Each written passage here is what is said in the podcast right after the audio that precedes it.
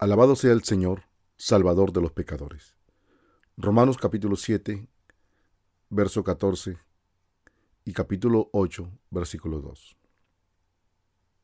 Porque sabemos que la ley es espiritual, pero yo soy carnal, vendido a la sujeción del pecado. Porque lo que hago no lo entiendo, pues no practico lo que quiero.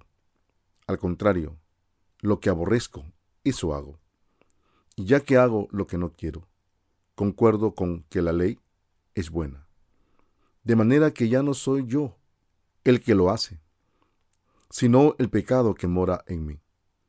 Yo sé que en mí, a saber, en mi carne, no mora el bien, porque el querer el bien está en mí, pero no el hacerlo. Porque no hago el bien que quiero, sino al contrario, el mal que no quiero eso practico. Y si hago lo que yo no quiero, ya no lo llevo a cabo yo, sino el pecado que mora en mí. Por lo tanto, hallo esta ley, aunque quiero hacer el bien, el mal está presente en mí, porque según el hombre interior, me deleito en la ley de Dios, pero veo en mis miembros una ley diferente que combate contra la ley de mi mente y me encadena con la ley del pecado que está en mis miembros. Miserable hombre de mí, ¿quién me librará de este cuerpo de muerte? Doy gracias a Dios por medio de Jesucristo nuestro Señor. Así que yo mismo con la mente sirvo a la ley de Dios, pero con la carne a la ley del pecado. Ahora pues, ninguna condenación hay para los que están en Cristo Jesús, porque la ley del Espíritu de vida en Cristo Jesús me ha liberado de la ley del pecado y de la muerte. El hombre es un pecador que heredó el pecado. Todos los seres humanos heredaron el pecado de Adán y Eva y se convirtieron en semillas del pecado. Así nacemos originalmente como herederos del pecado e inevitablemente nos convertimos en seres pecaminosos. Toda la gente del mundo no puede evitar convertirse en pecador debido a un antecesor, Adán, aunque nadie desea ser un pecador. ¿Cuál es el origen del pecado? Es heredado de nuestros padres. Nacemos con pecado en nuestros corazones. Esta es la naturaleza heredada, heredada de los pecadores. Tenemos doce clases de pecados que son heredados de Adán y Eva. Estos pecados, adulterio, fornicación, homicidio, robo, codicia, maldad, engaño, laxivia, envidia, blasfemia, orgullo e insensatez, están intrínsecos en nuestros corazones desde el mismo momento en que nacemos. La naturaleza básica del hombre es el pecado. Así pues, nacemos con doce clases de pecado. No podemos hacer otra cosa que confesar que somos pecadores, ya que nacemos con pecado en nuestros corazones. Un ser humano nace como pecador e inevitablemente peca, ya que nace originalmente con pecado dentro de sí mismo, aun suponiendo que ellos, aun suponiendo que ellos no pecarán en toda su vida, uno se convierte en pecador ya que nace con el pecado en su corazón aun suponiendo que no pecáramos en nuestra carne, no podríamos evitar convertirnos en pecadores, porque Dios mira el corazón, así que todos los seres humanos son pecadores ante Dios. El hombre comete el pecado de la transgresión. Un ser humano también comete el pecado de la transgresión. Ellos cometen pecados con la carne, haciendo florecer el pecado original del interior. Llamamos a estos pecados iniquidades o transgresiones. Existen ofensas de nuestra conducta externa que se origina de las doce clases de pecado en nuestros corazones. La maldad del pecado de nuestro interior hace que un ser humano haga actos reprochables y por lo tanto hace a todos los seres humanos pecadores sin excepción. Un ser humano no aparenta ser un pecador cuando es muy joven. El pecado no se manifiesta fuertemente en un infante, cuando ellos son muy jóvenes, igual que un árbol. muy pequeño no da fruto, pero el pecado comienza a manifestarse desde nuestro interior, más y más conforme vamos creciendo, y llegamos a saber que somos pecadores. Llamamos a estos pecados iniquidades o transgresiones, y estos son los pecados que son cometidos a través de nuestra conducta. Dios dice que ambos son pecados, el pecado del corazón y las obras ilícitas de nuestra carne. Ambas son pecado. Dios le llama al ser humano pecador. Todos los pecados están incluidos en los pecados del corazón y en los pecados de la conducta. Así que toda la gente nace en pecado ante los ojos de Dios, ya sea que pequen a través de su conducta o no. Los incrédulos insisten en que el hombre nace bien originalmente y que nadie nace con maldad. Pero David confesó, contra ti, contra ti solo he pecado, he hecho lo malo delante de tus ojos, para que sea reconocido justo en tu palabra y tenido por puro en tu juicio. En maldad he sido formado, y en pecado me concibió mi madre. Salmo 51, del 4 al 5. Este pasaje quiere decir, no puedo sino cometer pecados como estos, ya que originalmente soy una semilla del pecado. Yo soy un grave pecador. Así que si tú tomas mis pecados, puedo ser redimido de todos mis pecados y ser hecho justo. Pero si tú no lo quitas, tendré que ir al infierno. Tengo pecado si tú dices que tengo pecado, pero no tengo pecado si tú dices que no tengo pecado. Todo depende de ti, Dios, y de tu juicio. Hablando estrictamente a la vista de Dios, todos los seres humanos no pueden dejar de ser pecadores, ya que heredaron el pecado de sus padres. Son pecadores sin importar su conducta. La única forma para escapar del pecado es creyendo en la salvación de Jesús. La educación pública enseña a nuestros hijos la falsa afirmación cuyo mensaje principal puede ser resumido de la siguiente manera. Toda la gente nace con una buena naturaleza, así que vivan virtuosamente, de acuerdo a la buena naturaleza de los seres humanos. Puedes ser bueno si tan solo lo intentas. Solo dicen cosas positivas. Los humanos viven bajo las enseñanzas de los principios morales. Pero ¿por qué cometen pecado en sus corazones o en su carne, en su sociedad o en su casa? Lo hacen porque originalmente nacen con pecado. Los humanos nacen como semillas del pecado. Un ser humano no puede evitar el cometer pecado, aunque ellos desean hacer lo bueno. Esto prueba que nacemos con pecado. Debes conocerte a ti mismo. La gente no puede evitar cometer pecados en la carne durante toda su vida, ya que nacen en pecado. Este es el estado original de la humanidad. Debemos conocernos a nosotros primero. Sócrates dijo, Conócete a ti mismo y Jesús dijo, Tú eres un pecador, porque fuiste concebido en pecado y formado en iniquidad. Así que debes recibir el perdón de los pecados. Conócete a ti mismo. La mayoría de la gente se malinterpreta a sí misma. Casi toda la gente vive y muere sin conocerse a sí misma. Solo la gente sabia se conoce a sí misma. Aquellos que perciben y creen en la verdad de Jesús, después de saber que son semillas de maldad, son sabios, tienen el derecho de entrar al reino de los cielos. Aquellos que no se conocen a sí mismos enseñan a la gente a jugar al hipócrita y a no pecar más. Enseñan a la gente a no expresar los pecados de su interior.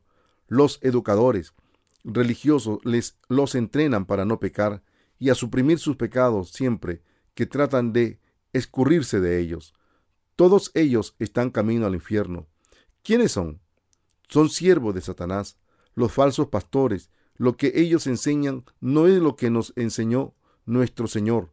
Desde luego que nuestro Señor no nos enseñó a cometer pecado, pero Él nos dice, tú tienes pecado, eres un pecador, y la paga del pecado es muerte. Vas en camino a la destrucción debido a tus pecados. Así que debes ser redimido de tus pecados. Recibe el regalo de la salvación, que te salva de todos tus pecados entonces todos tus pecados serán perdonados y recibirás vida eterna. Serás un justo, un santo precioso y un hijo de Dios. ¿Por qué dio Dios la ley a los seres humanos? Pablo dijo, la ley pues se introdujo para que el pecado abundara, pero cuando el pecado abundó, sobreabundó la gracia. Romanos 5:20. Dios nos dio la ley para que a través de ella nuestros pecados se manifestaran. Aún más, Romanos 7:13, Él dio a los pecadores su ley para que ellos reconocieran seriamente sus pecados. Dios dio la ley a los israelitas cuando los descendientes de Jacob vivían en el desierto después del éxodo. Dio 613 clases de mandamientos. ¿Por qué Dios, por qué dio Dios la ley a los seres humanos? Dios les dio la ley. Primero, porque Él quería que reconocieran sus pecados, ya que no conocían sus pecados. Y, según, y segundo, porque ellos nacen con pecado. Los diez mandamientos de la ley muestran cuán grandes pecadores somos los seres humanos. No tendrás otros dioses delante de mí. No te harás imagen ni ninguna semejanza de lo que está arriba en el, de lo que está arriba en el cielo, ni abajo en la tierra, ni en las aguas debajo de la tierra. No te inclinarás ante ellas, ni les rendirás culto, porque yo soy Jehová tu Dios, un Dios celoso, que castigo la maldad de los padres sobre los hijos, sobre la tercera y sobre la cuarta generación de los que me aborrecen. Pero nuestro pero muestro misericordia por mil generaciones a los que me aman y guardan mis mandamientos. No tomarás en vano el nombre de Jehová tu Dios, porque Jehová no dará por inocente al que tome su nombre en vano. Acuérdate del día del sábado para santificarlo. Seis días trabajarás y harás toda tu obra, pero el séptimo día será sábado para Jehová tu Dios. No harás en él obra alguna, ni tú, ni tu hijo, ni tu hija, ni tu siervo, ni tu sierva, ni tu animal, ni el forastero que está dentro de tus puertas. Porque en seis días Jehová hizo los cielos, la tierra y el mar, y todo lo que hay en ellos, y reposó en el séptimo día. Por eso Jehová bendijo el día del sábado y lo santificó Honra a tu padre y a tu madre, para que tus días se prolonguen sobre la tierra que Jehová tu Dios te da. No cometerás homicidio, no cometerás adulterio, no robarás, no darás falso testimonio contra tu prójimo, no codiciarás la casa de tu prójimo, no codiciarás la mujer de tu prójimo. Ni tu siervo, ni su siervo, ni su sierva, ni su buey, ni su asno, ni cosa alguna que sea de tu prójimo, Éxodo 20 del 3 al 17. Dios dio a todos nosotros la ley y a través de ella, Él nos enseñó exactamente la clase de pecado que tenemos en nuestros corazones. Dios nos enseñó que somos totalmente pecadores ante Él y nos mostró la verdad de que somos pecadores y no podemos guardar la ley. ¿Es posible que un ser humano pueda guardar la ley de Dios? Cuando Dios les dice a los israelitas y a los gentiles que no tuvieran otros dioses ante Él, Él quería mostrarles que eran pecadores quienes desde el principio no podían, no podían ni siquiera guardar el primer mandamiento. A través de los mandamientos se dieron cuenta que amaban a otras criaturas más que al Creador, se dieron cuenta que tomaban el nombre de Dios en vano, que hacían y servían a ídolos que Dios odiaba y que ni siquiera descansaban cuando Dios les dio descanso por su propio bien. También descubrieron que no honraban a sus padres, asesinaban, cometían adulterio y que hacían toda clase de obras ilícitas que Dios les dijo que no hicieran. En resumen, no podían guardar la ley de Dios. La ley tiene dominio sobre aquellos cuyos pecados todavía no han sido perdonados. ¿Entiendes por qué Dios nos dio la ley? Primero Dios dio en su corazón. Dios le dio la ley a aquellos que no han nacido de nuevo. Hermanos, hablo con los que conocen la ley. ¿Ignoráis que la ley se enseñorea del hombre entre tanto que éste vive? Romanos 7.1. Dios dio la ley a aquellos que heredaron el pecado de sus antepasados y que todavía no han nacido de nuevo para hacerlos lamentarse bajo el pecado. La ley tiene dominio sobre la persona mientras ellos viven cada descendiente de Adán tiene las doce clases de pecado. Dijo que no matarás. Dios dio la ley a aquellos que tienen pecado en sus corazones y les dijo que tenían pecados fatales. Así siempre que los pecados de, de homicidio o adulterio salen de nosotros y nos hacen pecar, la ley nos dice, Dios te dijo que no cometieras adulterio, pero cometiste adulterio de nuevo. Así que eres un pecador. Dios te dijo, no matarás. Pero has matado en tu odio. Eres un pecador que asesina y comete adulterio. Dios te dijo que no robaras, pero robaste de nuevo, así que eres un ladrón. De esta manera, el pecado llega a existir cuando la ley existe. Es por eso que Pablo dijo, hermanos, hablo con los que conocen la ley. ¿Ignoráis que la ley se enseñorea del hombre entre tanto que éste vive? La ley tiene dominio sobre aquellos cuyos pecados todavía no han sido perdonados. A los gentiles que no conocen la ley de Dios, su conciencia se convierte en ley para ellos. Cuando cometen maldad, su conciencia les dice que han pecado. De la misma manera, la conciencia de los incrédulos funciona como ley para ellos y reconocen sus pecados a través de ella. Romanos 2.15. ¿Por qué no sirves al Creador cuando aún tu conciencia te dice que existe un Creador? ¿Por qué no buscas a Dios? ¿Por qué engañas a tu corazón? Deberías avergonzarte de tus pecados y temeroso de que otra gente sepa acerca de tus pecados. Pero los pecadores que no admiten a Dios y que engañan sus corazones no tienen vergüenza. Estamos avergonzados de nosotros mismos cuando vemos al cielo, la tierra, otra gente o cualquier otra criatura. Si tenemos pecado, Dios dio a los seres humanos una conciencia y la ley de la conciencia señala el pecado. Pero la mayoría de ellos vive sin Dios, jugando al hipócrita a los ojos de Dios y viviendo como les place. Están destinados al infierno, mientras que Pablo les recuerda poner atención a la ley. Hermanos, hablo con los que conocen la ley. ¿Ignoráis que la ley se enseñorea del hombre entre tanto que vive? Un ser humano debe nacer dos veces, una vez como pecador y después nacer de nuevo por la gracia de la redención de Dios para vivir como justo. Pablo explicó cómo el Señor nos salvó de la maldición de la ley de la siguiente manera, porque la mujer casada está ligada por la ley a su esposo mientras vive, pero si su esposo muere, ella está libre de la ley del esposo. Por lo tanto, si ella se une con otro hombre mientras vive su esposo, será llamada adúltera. Pero si su esposo muere, ella es libre de la ley, y si se une con otro esposo, no es adúltera. Romanos 7, 2 al 3. Cuando una mujer casada tiene una aventura, es llamada adúltera. Pero si el marido está muerto y ella se casa con otro hombre, no hay nada de malo en ello. La misma lógica, la misma lógica se aplica a nuestra liberación de la ley del pecado. La ley tiene dominio sobre todos los descendientes de Adán, cuyos pecados todavía no han sido perdonados. Les dice, ustedes son pecadores, así que vienen a confesar su pecaminosidad bajo la ley, diciendo, debo ir al infierno, soy un pecador, es normal que vaya al infierno debido a la paga de mis pecados.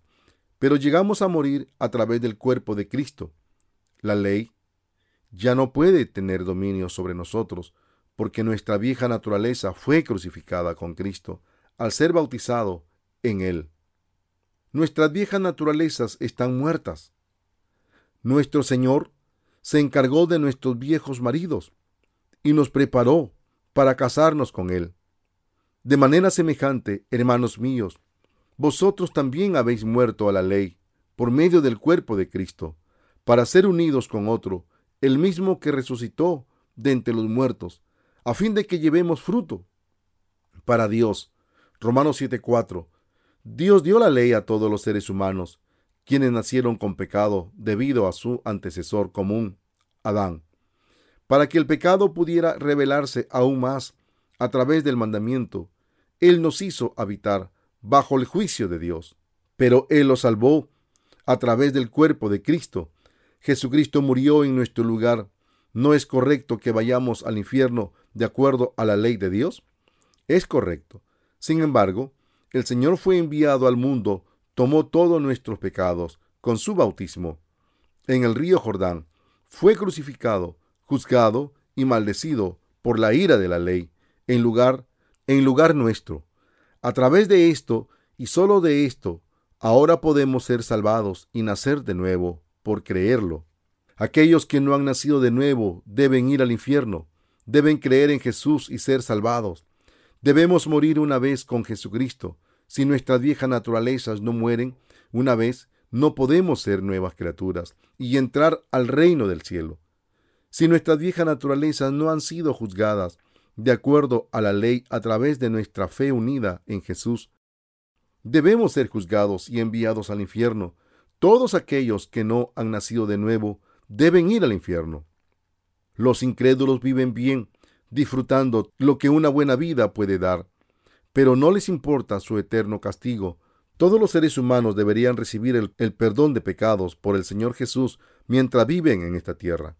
Cada vieja naturaleza tiene que morir una vez en unión con Jesús a través de la fe.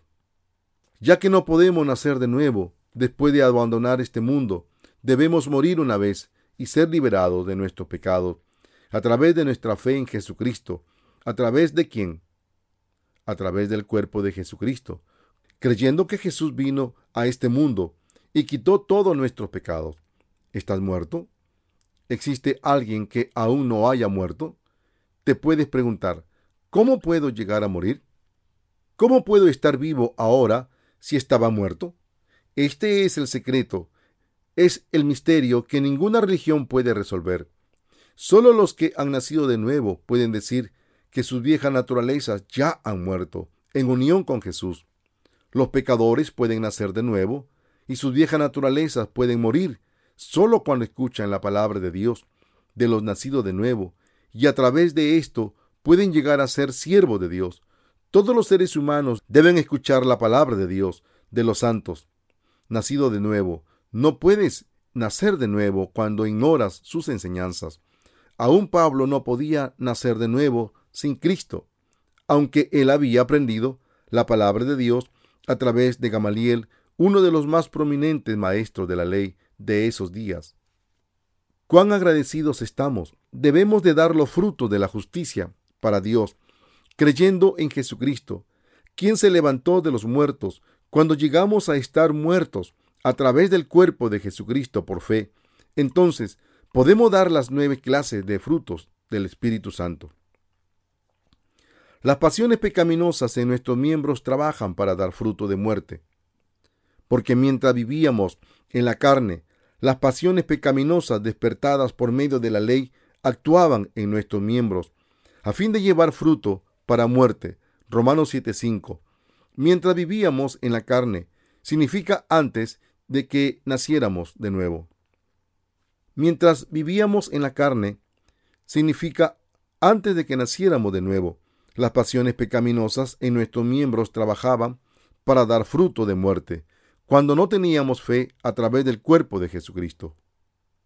Las pasiones pecaminosas trabajaban constantemente en nuestros miembros. En ese tiempo existen doce clases de pecado en el corazón, puesto de manera diferente.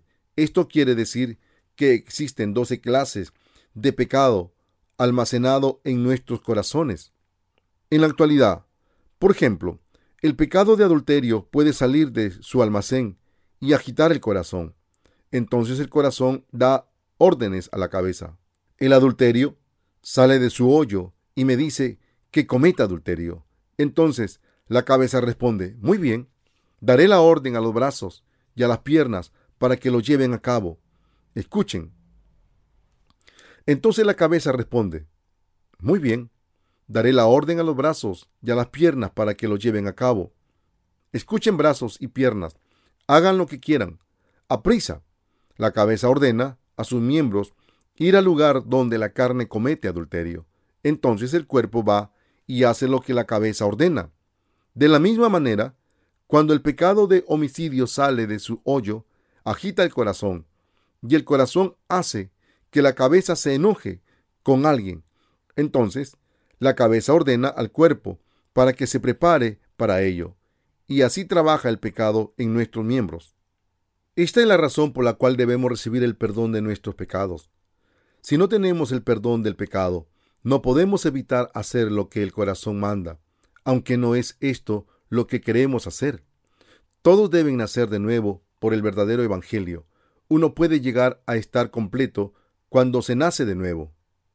Así como la oruga se vuelve mariposa, los pastores solo pueden servir al Señor realmente después de nacer de nuevo. Antes de nacer de nuevo, todo lo que pueden decir es, amados santos, deben hacer lo bueno. Es igual que decir al enfermo que se sane solo.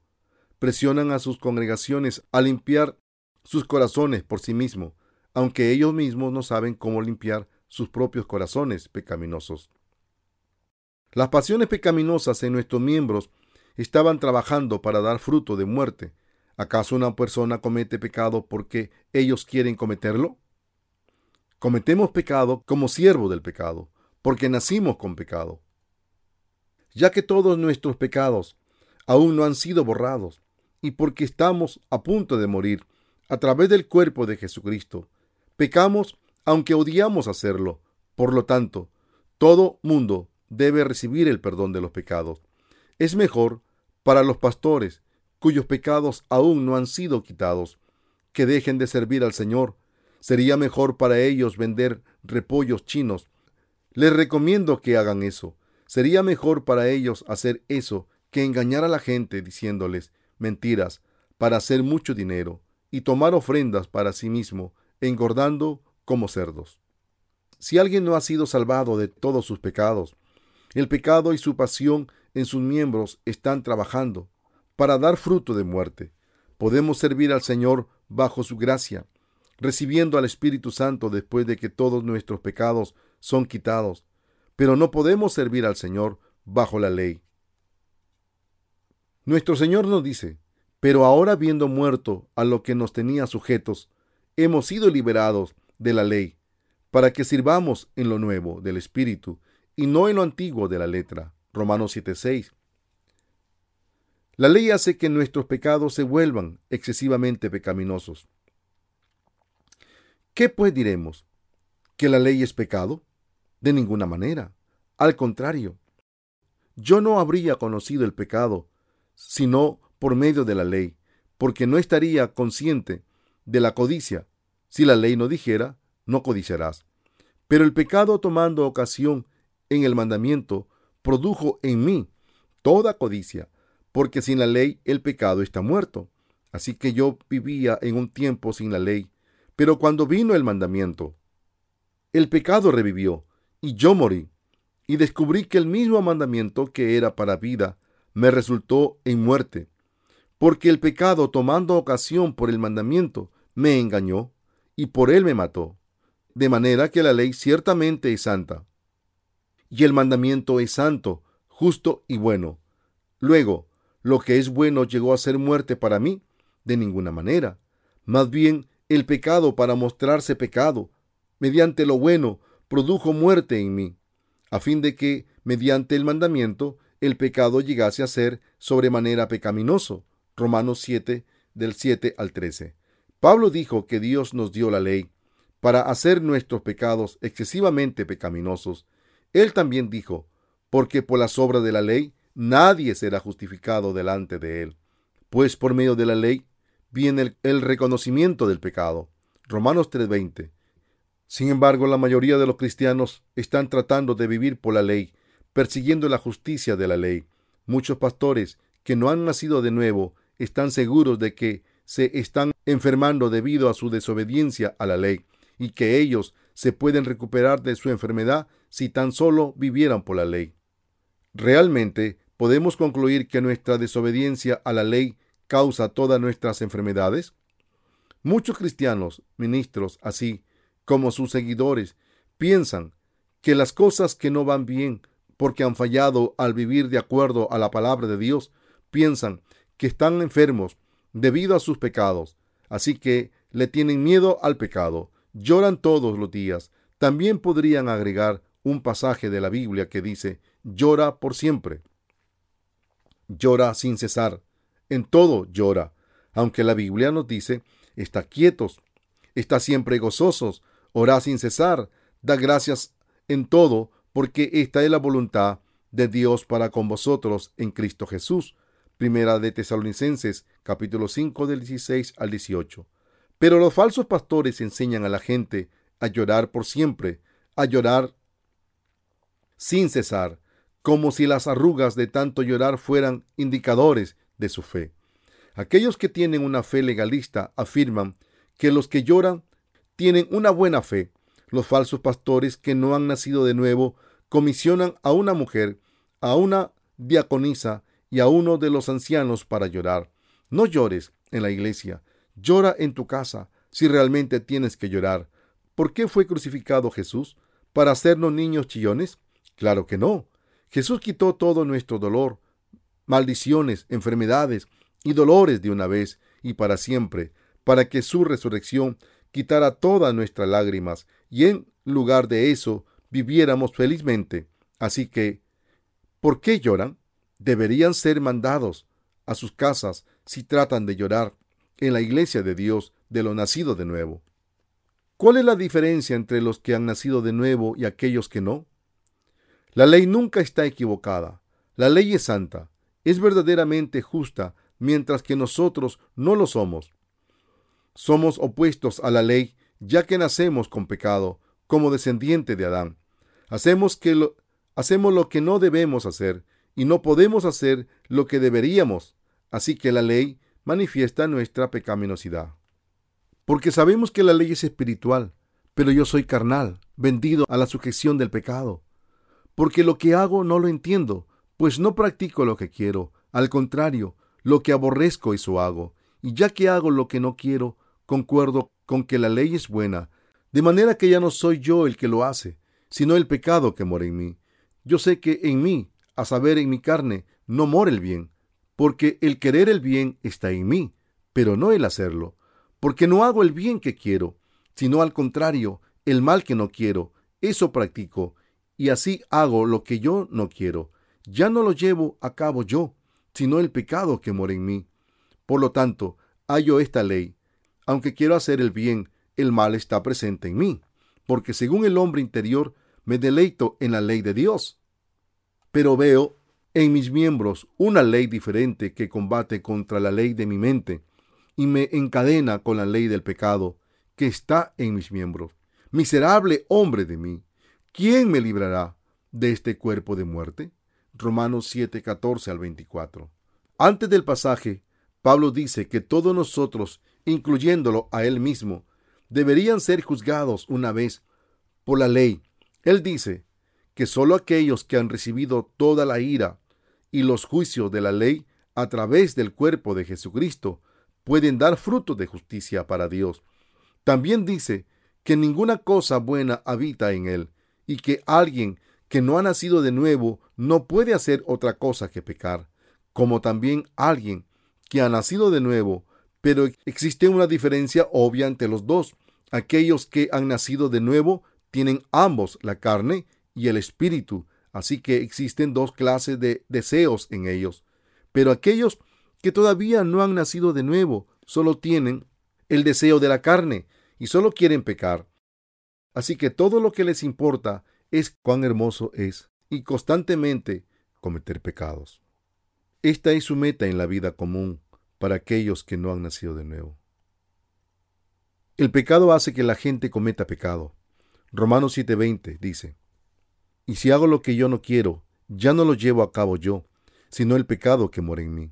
¿Existe pecado en los que han nacido de nuevo? No. ¿Existe pecado en aquellos que no han nacido de nuevo? Sí, si tienen pecado en, en su corazón. El pecado obra en la carne y hace que cometas más pecados. Porque no hago el bien que quiero, sino al contrario, el mal que no quiero, eso practico. Y si hago lo que yo no quiero, ya no lo llevo a cabo yo, sino el pecado que mora en mí. Los seres humanos no pueden evitar cometer pecados toda su vida, porque nacen con pecado. Los nacidos de nuevo pueden dar los frutos del Espíritu, espontáneamente, pero aquellos que no han nacido de nuevo no pueden dar tales frutos, no tienen misericordia de los demás. Algunos de ellos hasta matan a sus propios hijos si estos los desobedecen. La crueldad sale de sus corazones y matan a sus hijos en sus corazones cuando éstos los desobedecen. Aunque no los matan literalmente, con sus corazones los matan numerosas veces. ¿Entiende lo que quiero decir aquí? Pero los justos no pueden hacer tal cosa. Puede que se metan a discutir, pero ellos no pueden y no tendrán corazones tan crueles, llenos de amargura y odio como lo tienen otros. En vez de eso, los justos desean tener misericordia de la gente con todo su corazón, aun con aquellos con quienes puedan estar discutiendo acerca de las diferencias de opinión. Por lo tanto, hallo esta ley. Aunque quiero hacer el bien, el mal está presente en mí. Los seres humanos quieren hacer lo bueno porque fueron creados a la imagen de Dios. Pero mientras el pecado aún exista en sus corazones, solo salen cosas malas de ellos. Los cristianos que aún no han nacido de nuevo comentan entre sí, lamentándose, realmente quiero hacer lo bueno, pero no puedo. No sé por qué no puedo. Deben saber que no pueden hacer eso porque son pecadores, que aún no han sido salvados. No pueden hacer lo bueno porque tienen pecado en sus corazones. Los nacidos de nuevo tienen los deseos del Espíritu, así como los deseos de la carne. Pero aquellos que aún no han nacido de nuevo no tienen el Espíritu. Esta es la principal diferencia que distingue a los nacidos de nuevo de aquellos que no lo son. Pablo habla acerca de su estado cuando no había nacido de nuevo en el capítulo 7, explicando la ley de Romanos 7.1 en adelante. Él dice que no podía hacer el bien que quería hacer. Pablo, en otras palabras, no tenía el deseo de pecar y solo quería hacer lo bueno y sin embargo solo podía hacer aquello que no deseaba, mientras que lo que realmente quería hacer en su corazón le parecía imposible hacer. Miserable, hombre de mí, ¿quién me librará de este cuerpo de muerte? Lamentaba este miserable destino, pero inmediatamente alaba al Señor diciendo, Doy gracias a Dios por medio de Jesucristo nuestro Señor. ¿Entiendes lo que esto quiere decir? Nosotros, los nacidos de nuevo, podemos entender lo que dice, pero aquellos que no han nacido de nuevo nunca podrán entenderlo. Una oruga que jamás se ha convertido en mariposa nunca podrá entender lo que la mariposa dice. ¡Guau! Canto canciones durante muchas horas al día sobre un árbol. ¿Cuán fresco es el viento? La oruga puede replicar desde el piso. ¿De verdad? ¿Qué es el viento? Nunca podrá entender lo que la mariposa dice, pero la mariposa sabe lo que es el viento. Debido a que Pablo había nacido de nuevo, él podía explicar exactamente la diferencia entre aquellos que han nacido de nuevo y aquellos que no. Él dice que el Salvador que lo salvó es Jesucristo. ¿No salvó Jesucristo? Claro que lo hizo. Así que yo mismo con la mente sirvo a la ley de Dios, pero con la carne a la ley del pecado. Aquellos cuyos pecados han sido quitados sirven a la ley de Dios con sus corazones. ¿A quién entonces sirven ellos con la carne? Sirven a la ley del pecado, con su carne. A la carne le gusta pecar, porque no ha cambiado para nada. La carne quiere las cosas de la carne, y el espíritu quiere las cosas del espíritu. Así que aquellos cuyos pecados han sido quitados pueden y quieren seguir al Señor, porque el Espíritu Santo ahora mora en ellos. Pero aquellos cuyos pecados no han sido quitados, no pueden hacer otra cosa que seguir al pecado con sus mentes y sus corazones. Los nacidos de nuevo pueden seguir a Dios con sus mentes, aun cuando la carne sigue al pecado. La ley del Espíritu de vida en, Cristo Jesús nos ha hecho libre de la ley del pecado y de la muerte. Vamos a saltarnos Romanos 8.1 por ahora. Aquellos cuyos pecados han sido quitados por creer en la salvación de Jesús ya no son juzgados por la ley de Dios, aunque nacieron como pecadores. Ahora pues, ninguna condenación hay para los que están en Cristo Jesús, porque la ley del Espíritu de vida en Cristo Jesús me ha librado de la ley del pecado y de la muerte. Romanos 8 del 1 al 2. Por lo tanto, ahora no existe ninguna condenación para aquellos que están en Cristo Jesús, no existe ninguna condenación a aquellos que han nacido de nuevo, no tienen pecado y no pueden existir ningún juicio sobre ellos. No permanece ningún pecado en su corazón, ya que la ley del Espíritu de vida en Cristo Jesús los ha hecho libres de la ley del pecado y de la muerte. Nuestro Señor es el origen de la vida. Él llegó a ser el Cordero de Dios, siendo concebido por el Espíritu Santo, y llevó todos los pecados del mundo sobre sí en el río Jordán a través de su bautismo por Juan. Juzgado en nuestro lugar, Él fue crucificado por nosotros. A través de esto, Él quitó nuestros pecados completamente. ¿Tenemos que morir de nuevo debido a nuestros pecados? ¿Tenemos algo por lo cual seamos juzgados? ¿Tenemos pecado dentro de nosotros si todos nuestros pecados fueron pasados a Jesucristo a través de su bautismo? Claro que no. No tenemos que ser juzgados, porque el Señor fue bautizado en el río Jordán, crucificado en nuestro lugar y resucitado de entre los muertos al tercer día para salvar a los pecadores. La salvación de Dios nos libra de su juicio mientras que la ley trae ira, porque la ley del Espíritu de vida en Cristo Jesús me ha librado de la ley del pecado y de la muerte. La ira de Dios es revelada a aquellos que tienen pecado. Dios los envía al infierno, pero el Señor nos ha liberado de la ley del pecado y de la muerte, quitando todos los pecados de nuestro corazón. Él hizo a los creyentes que están en Jesucristo libres del pecado han sido quitados tus pecados? Porque Dios hizo lo que era imposible para la ley, por cuanto ella era débil por la carne, habiendo enviado a su propio Hijo en semejanza de carne de pecado, y a causa del pecado, condenó al pecado en la carne, para que la justa exigencia de la ley fuese cumplida en nosotros, que no andamos conforme a la carne, sino conforme al Espíritu. Romanos 8 del 3 al 4. Nuestro Señor nos dice claramente aquí que la carne es débil y que no puede obedecer los justos requerimientos de la ley. La ley de Dios ciertamente es buena y hermosa, pero no podemos vivir por ella debido a que nuestra carne es muy débil. La ley de Dios nos requiere perfección, requiere que alcancemos la obediencia total de la ley de Dios pero nuestra carne no puede vivir por los requerimientos de la ley debido a su debilidad. Así, la ley trae la ira sobre nosotros. Pero, ¿para qué está Jesús si después de todo vamos a ser juzgados? Dios envió a su Hijo unigénito a salvarnos. Dios nos dio su justicia, enviando a su propio Hijo en semejanza de carne, pecadora, por cuenta de nuestros pecados Jesús fue enviado al mundo en semejanza de carne. Él condenó al pecado en la carne. Dios pasó todos nuestros pecados sobre Jesús para que los justos requerimientos de la ley pudieran ser cumplidos en nosotros, quienes no caminamos tras la carne, sino tras el Espíritu.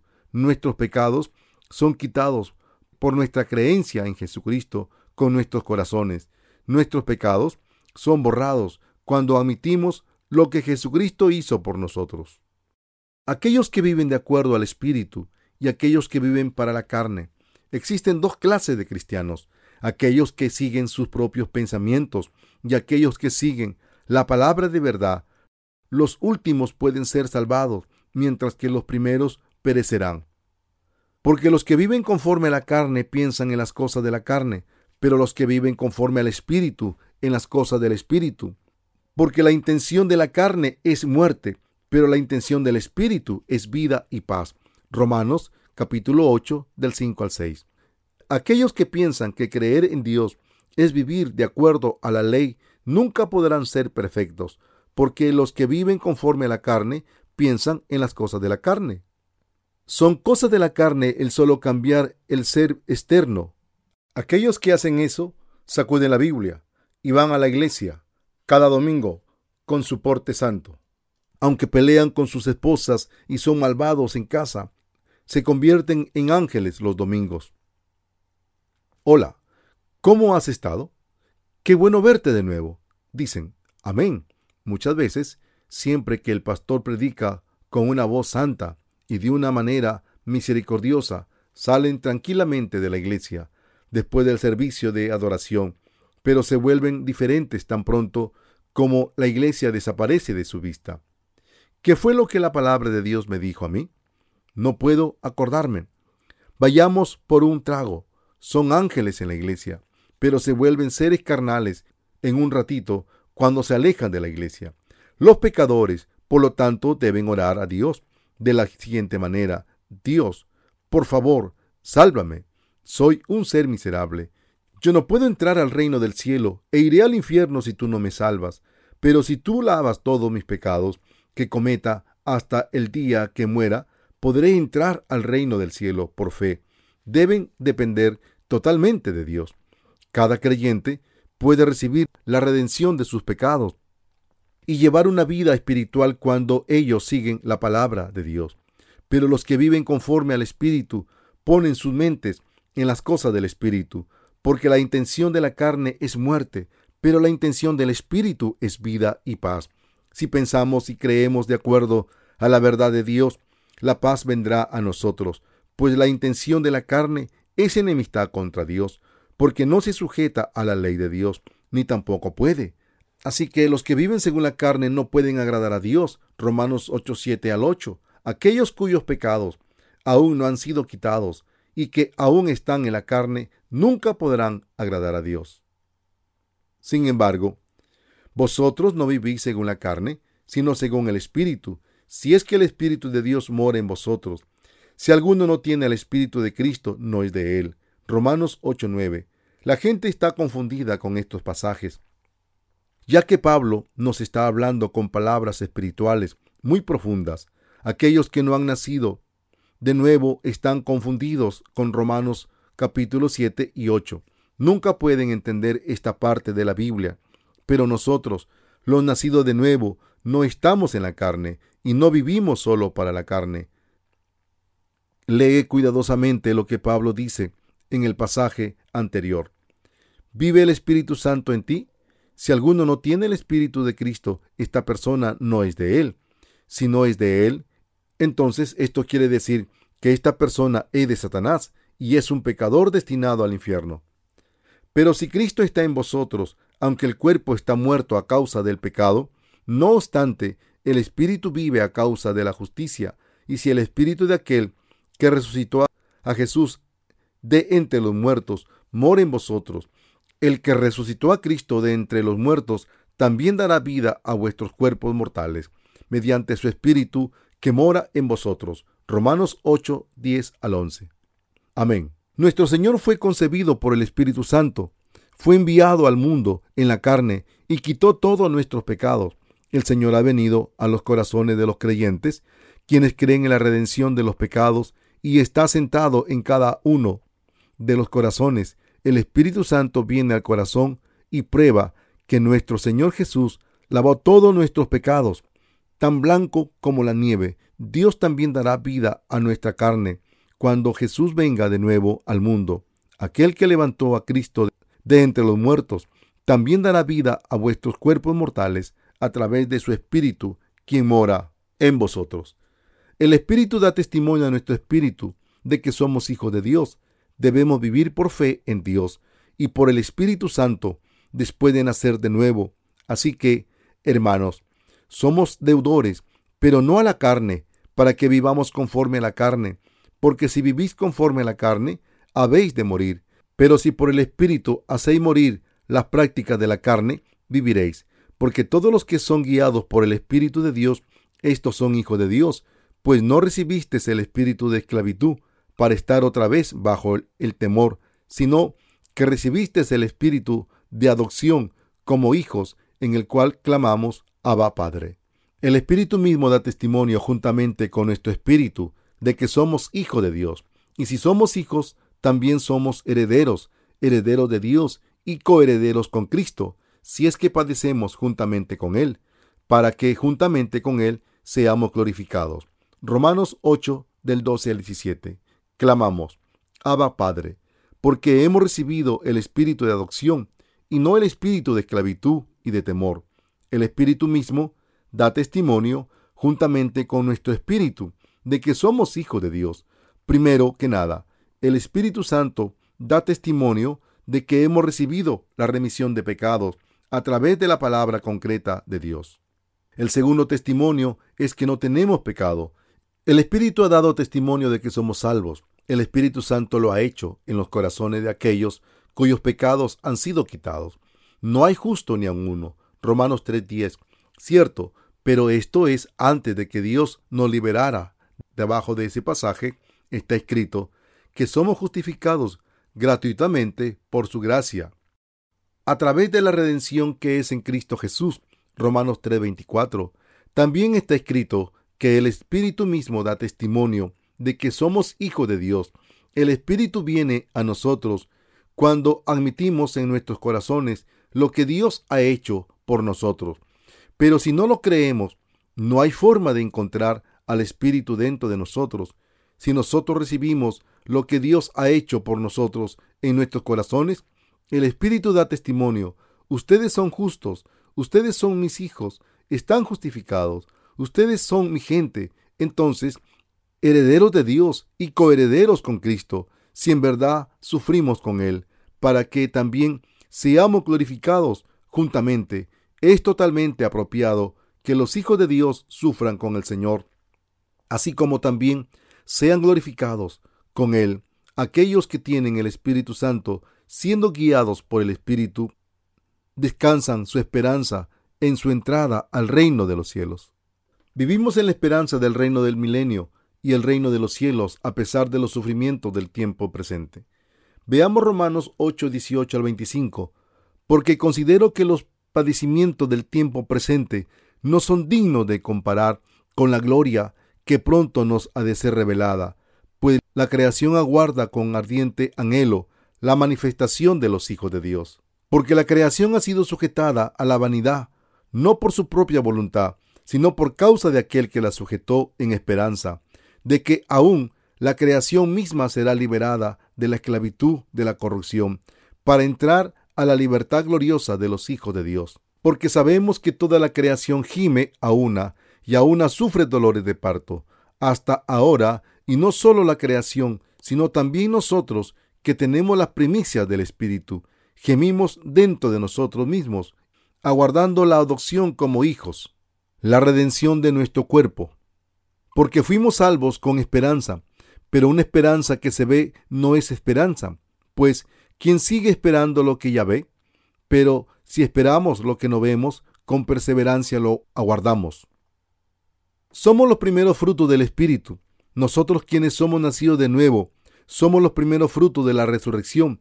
Tomaremos parte en la primera resurrección. Jesucristo es el primer fruto de la resurrección y nosotros somos quienes estamos adheridos a Él. Aquellos que son de Cristo toman parte en la primera resurrección. Entonces viene el fin. Los impíos tomarán parte en la segunda resurrección para ser juzgados. Es por eso que Pablo dice, porque considero que los padecimientos del tiempo presente no son dignos de comparar con la gloria que pronto nos ha de ser revelada. Por la gloria aquí, él se está refiriendo al milenio y al reino del cielo. Todos nosotros seremos cambiados cuando ese bendito tiempo venga. Los hijos de Dios se levantarán totalmente de entre los muertos y cada uno de ellos recibirán la vida eterna del Señor la carne se levantará de nuevo de entre los muertos. Nuestras almas ya se habrán levantado de nuevo de entre los muertos. Dios renovará todas las cosas y los justos vivirán felizmente como reyes durante mil años. Todas las criaturas del universo esperan por la manifestación de los hijos de Dios. La creación será cambiada como nosotros seremos cambiados. No existirán cosas malas, Todas las criaturas del universo esperan por la manifestación de los hijos de Dios. La creación será cambiada como nosotros seremos cambiados. No existirán cosas tales como el dolor, el sufrimiento o la muerte durante el tiempo del milenio. Pero nosotros gemimos ahora. ¿Por qué? Porque la carne aún es débil. ¿Por qué gimen nuestras almas? Gimen por la redención de nuestros cuerpos. Y no solo la creación, sino también nosotros, que tenemos las primicias del Espíritu.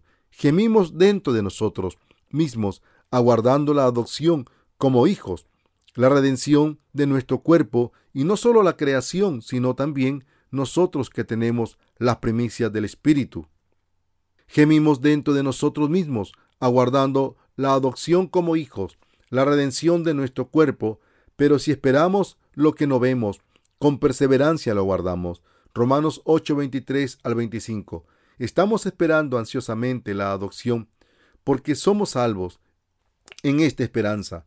Nosotros cuyos pecados han sido completamente quitados, entraremos al milenio y al reino del cielo. No pereceremos, aun si el mundo llega al final repentinamente. Nuestro Señor vendrá a este mundo de nuevo. Al final, Él hará todas las cosas nuevas y levantará la carne renovada de los justos. Él hará que reinen durante mil años. El fin de este mundo es desesperación para los pecadores, pero esperanza nueva para los justos. Pablo tenía esa esperanza. ¿Gimes y esperas por la redención de tu cuerpo?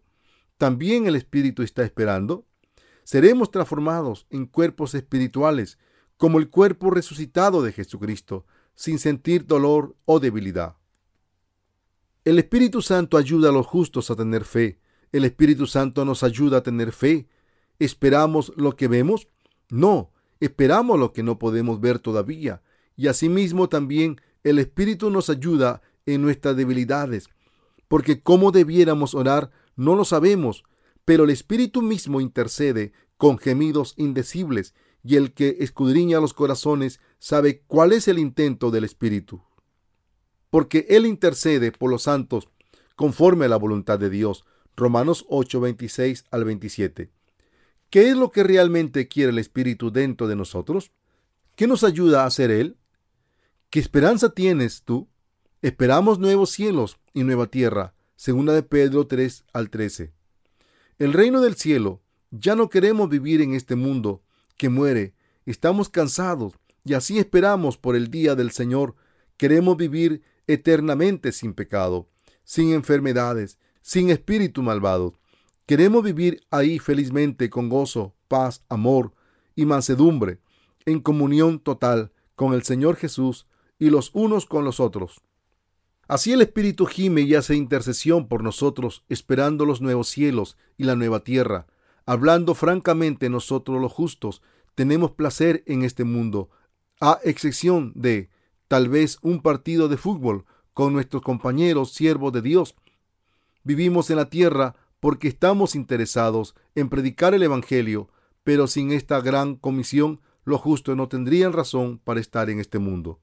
Dios permite que todas las cosas trabajen juntas para el bien de los que han nacido de nuevo, quienes lo aman. Leamos Romanos 8, 28 al 30, y sabemos que Dios hace que todas las cosas ayuden para bien a los que le aman, esto es, a los que son llamados conforme a su propósito. Sabemos que a los que antes conoció, también los predestinó, para que fuesen hechos conformes a la imagen de su Hijo, a fin de que Él sea el primogénito entre muchos hermanos. Y a los que predestinó, a estos también llamó, y a los que llamó, a estos también justificó. Y a los que justificó, a estos también glorificó. En Romanos 8:28 Pablo dice, y sabemos que Dios hace que todas las cosas ayuden para bien a los que le aman, esto es, a los que son llamados conforme a su propósito. Este pasaje es muy importante. Mucha gente piensa, ¿por qué nací? Dios debería de haberme creado en un lugar donde Satanás no existiera, y él debió haberme permitido vivir en el reino del cielo desde el principio. ¿Por qué él me hizo de esta manera? Alguna gente que nació en malas circunstancias, tienen un rencor primero contra sus padres y después contra Dios. ¿Por qué me hiciste nacer entre tanto sufrimiento? Este pasaje nos provee con la respuesta correcta a tal pregunta. Nacimos como criaturas de Dios. ¿Es correcto? Somos su creación. Dios nos creó a su imagen, de acuerdo a la semejanza de Dios, pero aún somos sus criaturas. Existe un propósito para que Dios nos coloque en este mundo. La Escritura dice, y sabemos que Dios hace que todas las cosas ayuden para bien a los que le aman, esto es, a los que son llamados conforme a su propósito. Debido al pecado original heredado de Adán y Eva, nuestros antecesores, quienes fueron engañados por el demonio, nacimos como pecadores y sufrimos, pero Dios envió a Jesucristo por nosotros para hacernos sus hijos a través de la fe. Ese es el propósito para que Él nos creara. Él también está deseoso de darnos vidas felices y eternas de bienes con Jesucristo y Dios el Padre en el reino del milenio y el reino del cielo. Y sabemos que Dios hace que todas las cosas ayuden para bien a los que le aman, esto es, a los que son llamados conforme a su propósito. La voluntad de Dios para nosotros fue totalmente completada cuando nuestros pecados fueron quitados. ¿No es esto correcto?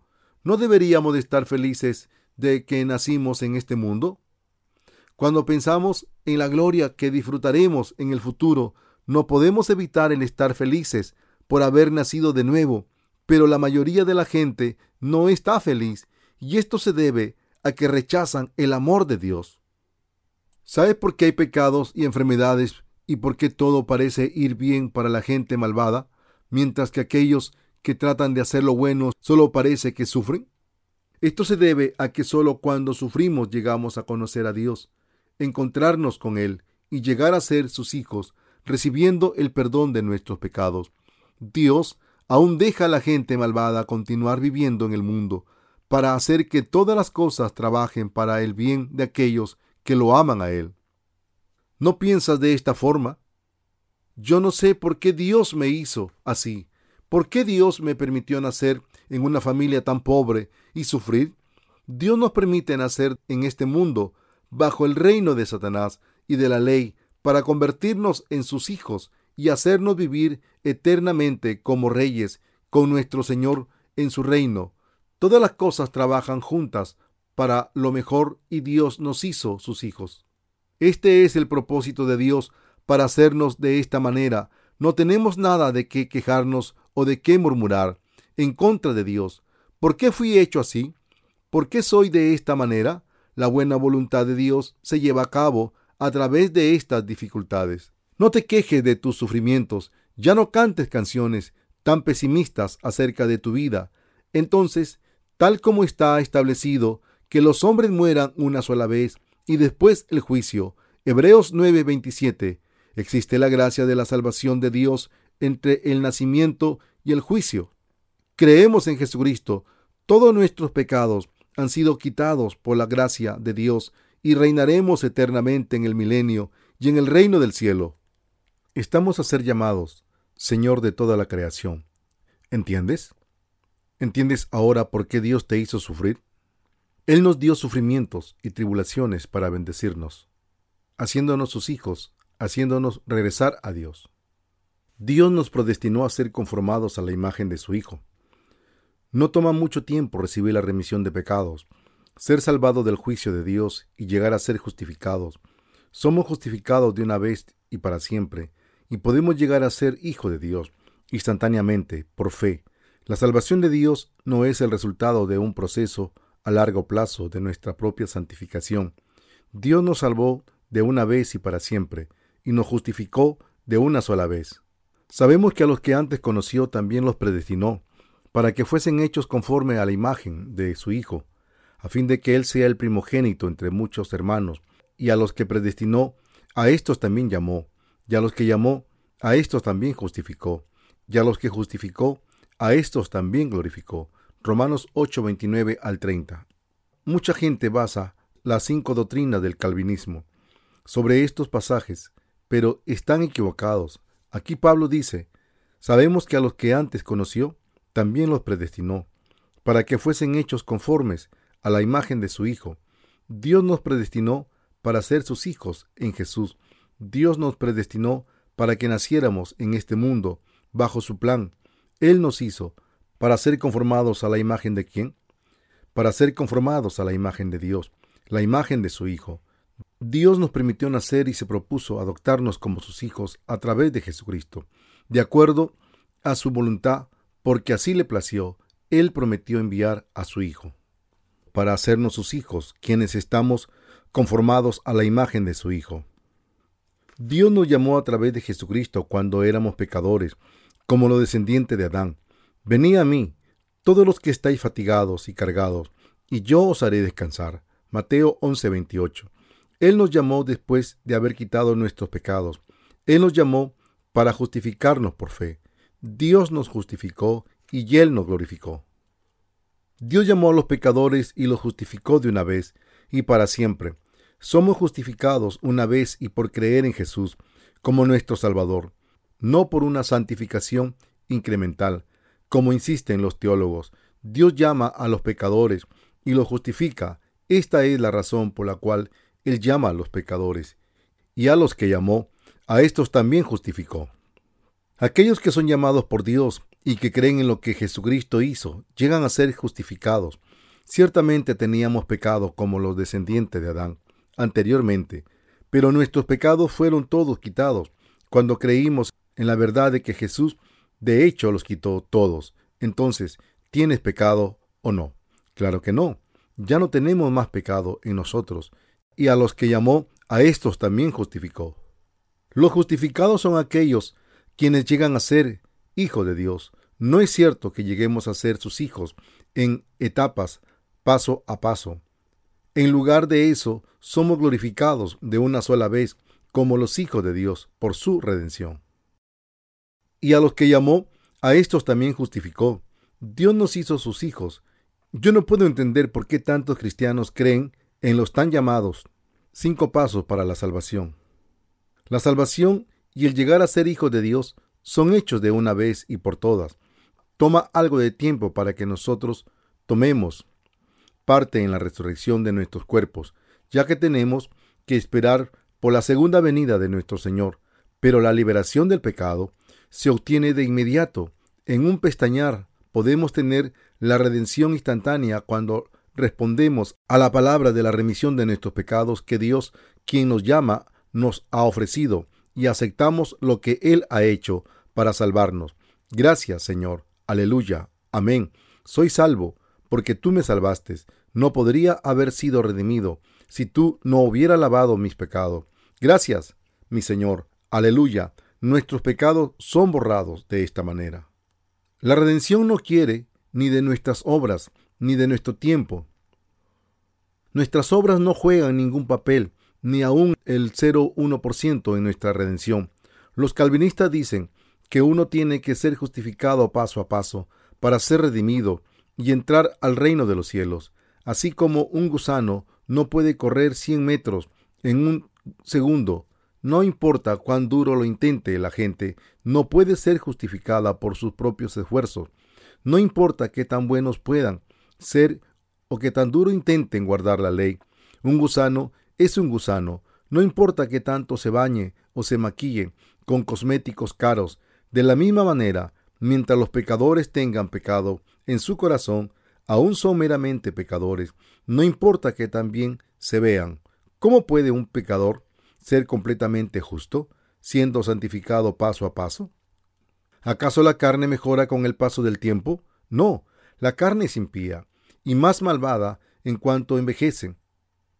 Pero la Biblia dice, y a los que predestinó, a estos también llamó, y a los que llamó, a estos también justificó, y a los que justificó, a estos también glorificó. Este pasaje arregla en línea lo que Dios hace de una sola vez por la gracia de Dios. No dice que la redención y la justificación sean completadas por partes. Alguien puede ser justificado de una vez y para siempre teniendo fe en el Señor, no incrementalmente. Muchos teólogos, sin saber lo que están diciendo, insisten en teorías irrazonables y envían a la gente al infierno. Dios nos prometió redención y nos llamó a través de Jesucristo. Nos justificó y glorificó a aquellos que respondieron a su llamado, pero a todos los que recibieron, a los que creen en su nombre, les dio derecho de ser hechos hijos de Dios. San Juan 1.12. ¿Nos glorificó Dios? Claro, ¿podemos ser glorificados por las buenas obras o por las tribulaciones? ¿Tenemos que esforzarnos para ser justificados? Claro que no. Ya hemos sido justificados. Nadie puede separarnos del amor de Dios. ¿Quién puede estar en contra de nosotros? Si Dios es por nosotros, nadie. ¿Qué pues diremos frente a estas cosas? Si Dios es por nosotros, ¿quién contra nosotros? El que no eximió ni a su propio Hijo, sino que lo entregó por todos nosotros, ¿cómo no nos dará gratuitamente también con él todas las cosas? ¿Quién acusará a los escogidos de Dios? El que justifica es Dios. ¿Quién es el que condenará? Cristo es el que murió, más aún es el que también resucitó, quien además está a la diestra de Dios y quien también intercede por nosotros. ¿Quién nos separará del amor de Cristo? Tribulación, angustia, persecución, hambre, desnudez, peligros, espada, como está escrito, por tu causa somos muertos todo el tiempo, fuimos estimados como ovejas para el matadero, más bien en todas estas cosas somos más que vencedores por medio de aquel que nos amó, por lo cual estoy convencido de que ni la muerte, ni la vida, ni ángeles, ni principados, ni lo presente, ni lo porvenir, ni poderes, ni lo alto, ni lo profundo, ni ninguna otra cosa creada, nos podrá separar del amor de Dios, que es en Cristo Jesús, Señor nuestro. Romanos 8, 31 al 39. Nadie puede separarnos del amor de Dios. Nadie puede hacernos a los justos pecadores de nuevo. Nadie puede estorbar a aquellos que han llegado a ser hijos de Dios y que vivirán en el milenio y en el reino del cielo. ¿Pueden las tribulaciones hacernos pecadores? ¿Pueden las angustias hacernos pecadores? ¿Pueden las persecuciones hacernos pecadores? ¿Puede el hambre, la desnudez, los peligros o la espada hacernos pecadores de nuevo? El que no eximió ni a su propio Hijo, sino que lo entregó por todos nosotros, ¿cómo no nos dará gratuitamente también con él todas las cosas? Dios nos da el reino del cielo. Él nos da las cosas gratuitamente, ya que Él no escatimó a su propio Hijo unigénito para salvarnos. ¿Cuándo Dios estaba dispuesto a hacer el sacrificio más grande por nosotros? ¿Por qué entonces no nos haría hijos suyos? La redención que Dios distribuye sobre nosotros es, Dios dice, que para ser redimido de nuestros pecados debemos primero admitir que Jesucristo fue enviado en la carne de acuerdo a la voluntad de Dios Padre. En segundo lugar, debemos admitir que Jesús tomó todos nuestros pecados sobre él mismo a través de su bautismo en el río Jordán. En tercero, debemos confesar que Jesús fue crucificado por nosotros y finalmente que Él resucitó, no podemos ser salvados si no creemos en cada uno de los requerimientos arriba mencionados. Aquellos que no creen que Jesús es el Hijo de Dios o que Él es Dios están excluidos de la salvación de Dios. Si una persona niega la divinidad de Jesucristo, ellos se convierten en hijos de Satanás. Aquellos que niegan el hecho que Jesús tomó todos nuestros pecados cuando Él fue bautizado por Juan el Bautista, no pueden ser salvados tampoco. Jesús no puede convertirse en su Salvador. No pueden ser salvados en sus corazones, aunque creen en Jesús con sus pensamientos, irán al infierno. Aunque conocen a Jesús, Jesucristo murió en nuestro lugar, ya que Él tomó todos nuestros pecados con su bautismo. Jesús murió debido a nuestros pecados, no por los de Él. Entonces Él se levantó de entre los muertos para justificar a todos aquellos que creen y los levanta en resurrección. Somos salvos por fe en su bautismo. Hasta ahora he predicado sobre el capítulo 7 en conexión con el capítulo 8.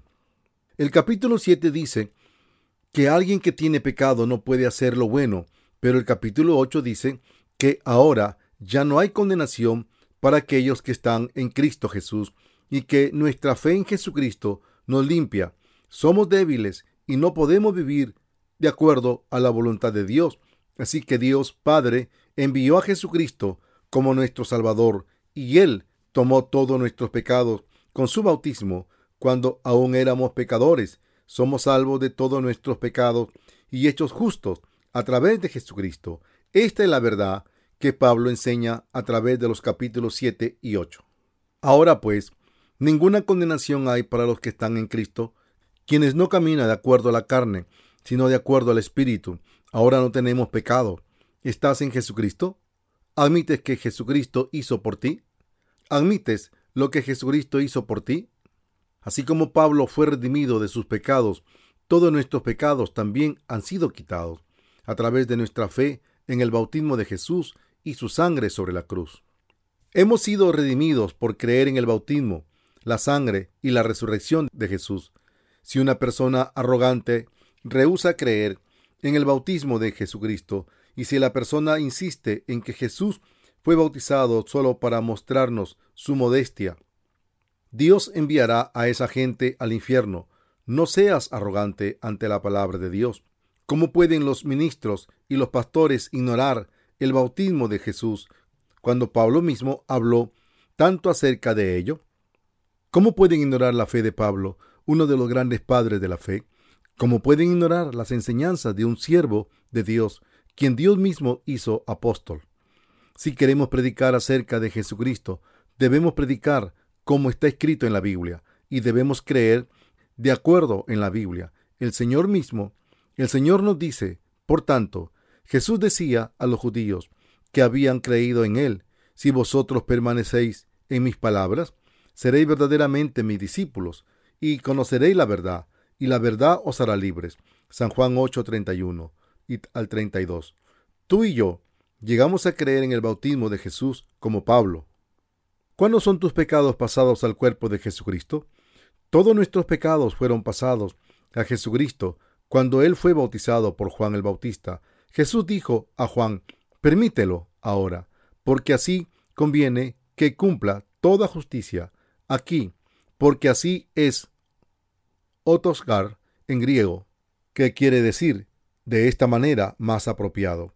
O no hay otra manera de hacer esto. Esta palabra muestra que Jesús irreversiblemente tomó todos los pecados de la humanidad sobre él mismo a través de su bautismo, que recibió de Juan el Bautista, quiere decir ser lavado, para que todos los pecados en nuestros corazones sean lavados.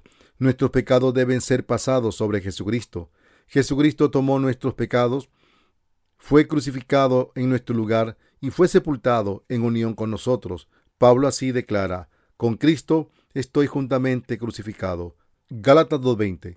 ¿Cómo podríamos ser crucificados cuando de hecho fue Jesús quien fue ejecutado sobre la cruz?